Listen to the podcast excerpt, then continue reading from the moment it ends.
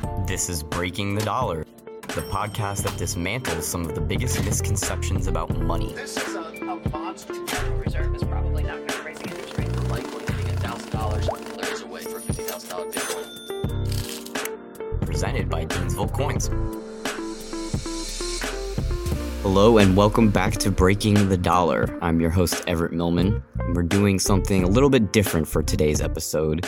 There was such a violent reaction in the financial markets this week to some tensions being ramped up between the US and China that I wanted to stop and just address this kind of newsworthy issue because there's a lot going on underneath the hood.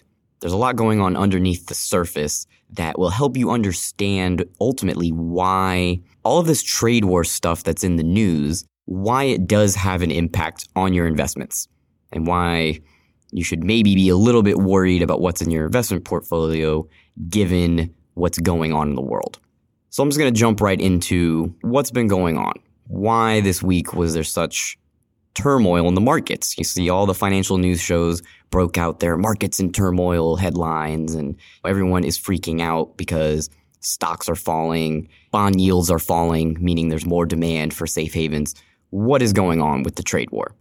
So if you didn't know, we are engaged in a trade war with China. And this has been really the story in the markets for the past eight to 12 months.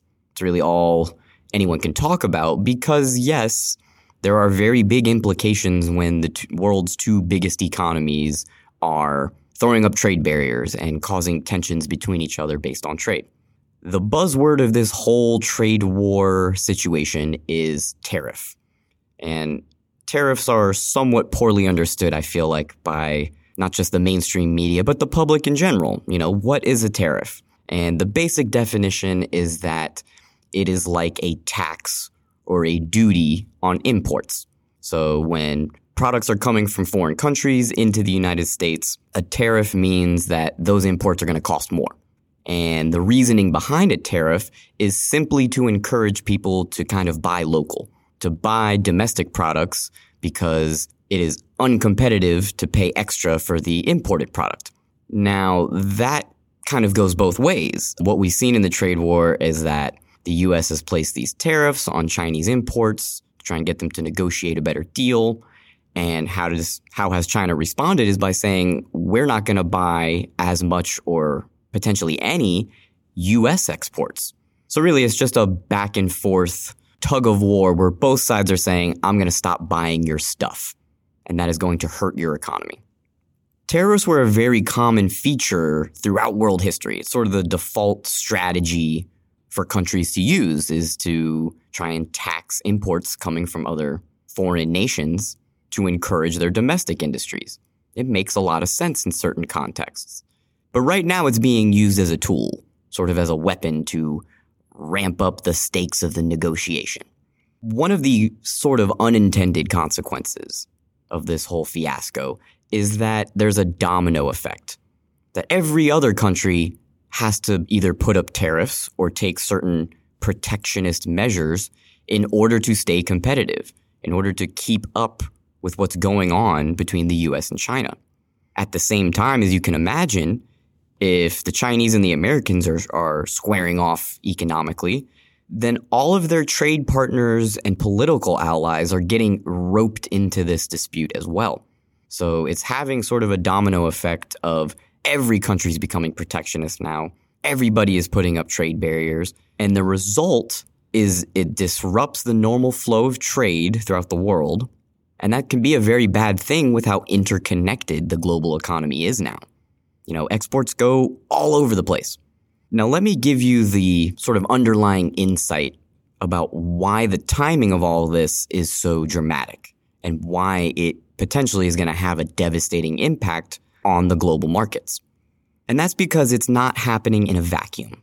The trade war is happening at the same time as so many other major geopolitical tensions. And really, in many of the same areas that are being affected by these trade policies. So, one example is the pro democracy protests in Hong Kong. This is a huge issue for China, and mainland China has been trying to kind of stamp down the level of protests but they can only go so far because Hong Kong is the financial hub of China's part of the world. It is the entry point for a lot of trade and a lot of financial transactions that would not make it into China from the outside world if not for Hong Kong. So Hong Kong is a critical piece to the rest of the world having access to China's markets. Obviously, the tensions between Hong Kong and the mainland could potentially throw that whole arrangement out of order. That's just one example, though. So you have a lot of tensions in the South China Sea, in the southern waters below China, that is one of the most active shipping routes in the world. A lot of trade goes through the South China Sea, but there are competing claims between China and its neighboring countries about who really, quote unquote, owns those waters or has territorial rights in those waters. So, yet again, we're seeing another important choke point for trade, another important place in the world where a lot of trade occurs has these geopolitical tensions hanging over. Along the same lines, in the oil trade, so much of the world's oil passes through the Strait of Hormuz in the Persian Gulf. This is the body of water that separates Iran from the Arabian Peninsula.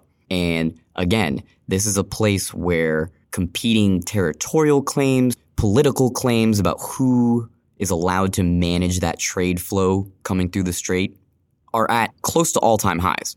Iran has seized three separate tankers and is claiming that there are oil smugglers and it's just a very cloudy, tense political situation. And of course, oil is an important component to the global economy. So if this situation gets worse, it's going to have a major impact not just on the price of oil, but on global trade and global markets in general. And then you have some smaller, but still worrisome political tensions elsewhere in that region. You have China and Taiwan are in a political dispute traces back more than 50 years. Uh, Japan and South Korea have ended long standing trade agreements and are in their own sort of mini trade war of putting up barriers between allowing trade between the two countries. And obviously, not just geographically, but because of the size of their economies, Japan and South Korea, two of the biggest economies in the world, that has a major effect on all of their other trading partners.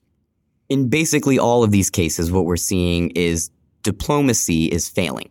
A lot of the normal ways over the past 30 years of negotiating trade deals and getting different countries to cooperate on trade, for whatever reasons, they are no longer working everybody is engaged in a fight now. Everybody is punching back at one another over trade policy. And all of these geopolitical tensions I described are deeply intertwined in that. You really can't separate the two. So the longer that the this trade crisis goes on, the more it's going to grow and spread, and the worse the situation is going to become for investors. And you might say, why is that? Why does any of this geopolitical tension really matter. And it all comes back to one of our major themes on this show, and that is confidence and trust. So, just like the value of money and the value of assets is based on perception and trust and public confidence, the same is true to an even greater degree for global trade. Countries are not going to want to invest across borders if they cannot trust one another. And the same is true not just for those governments, but for the large financial institutions within those countries.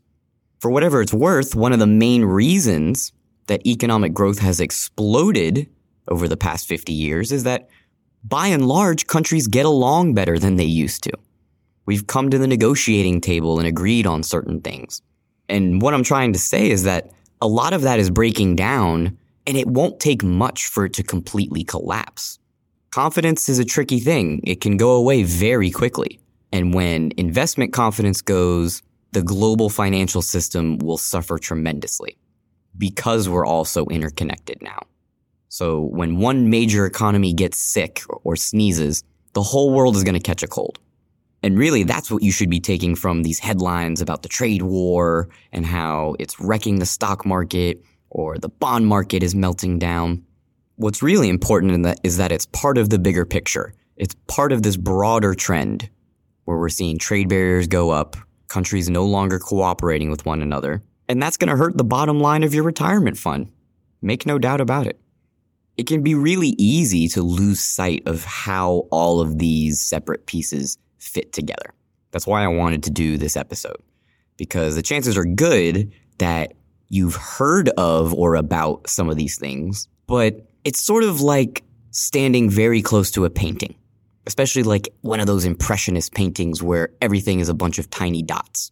And when you're looking at it from that close of a perspective, you really can't tell what all the dots make up. You just see those little points.